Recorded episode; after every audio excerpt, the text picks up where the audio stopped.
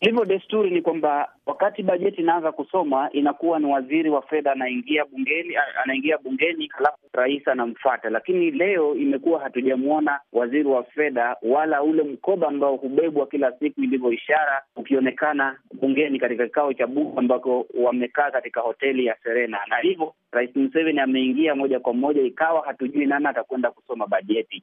Kisa na maana ni kwamba amechagua baraza la mawaziri kama muda umepita na waziri wa fedha hajaweza kuidhinishwa na bunge. Hivyo Uganda kwa sasa haina waziri wa fedha. Kwa sasa Rais Museveni anahutubia bunge, kikao cha bunge. Muda mfupi uliopita amekuwa akizungumzia yale ambayo serikali yake imefanya na yale ambayo anataka kufanya. Una maana kwamba sasa hivi tunapozungumza bajeti yenyewe haijaanza kusomwa ama haina mtu anayesoma? Kwa maanake umesema kwamba waziri hajaidhinishwa, haijaanza kusoma. Aliloguzia rais ni kwamba anampa mbunge aweze kusoma hiyo bajeti. Si kwamba amesema bajeti, lakini atasema aweze kuelezea taifa jinsi ambavyo serikali yake imepanga kutekeleza maslahi yake na masuala yake katika mwaka wa kifedha elfu mbili kumi na sita elfu mbili kumi na saba. Mbunge Masia Kasaija badala ya kumwita waziri wake amemwita kama mbunge. Mwanza amesema karibu ampe mbunge kutoka upinzani kusoma, lakini mbunge huyo akasema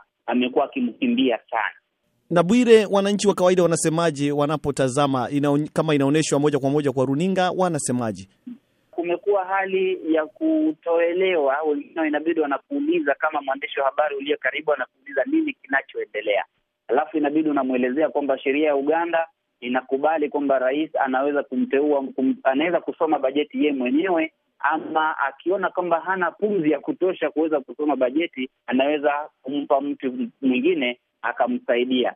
Lakini inakaa ni kama sarakasi bungeni, manake hata rais amesahau kwamba ndani ya bunge lugha mbili zinatumika, Kiswahili na Kiingereza. Anakuwa anazungumza Kinyankole na Kiluo, wabunge wa upinzani wanaamuka, wanamfanyia kelele, ndipo tena anarejea kuzungumza Kiingereza. Licha ya yote hayo kutokea, matarajio ni yapi kwa upande wa wananchi? Wanatarajia afueni gani kwa upande wa bei za bidhaa? Harrison, hakuna afueni, maanake bajeti imepanda zaidi kutoka shilingi trilioni ishirini na moja ambazo ilikuwa imependekezwa na bunge imefika trilioni ishirini na sita hii ikiwa ndio bajeti kubwa zaidi katika historia ya Uganda.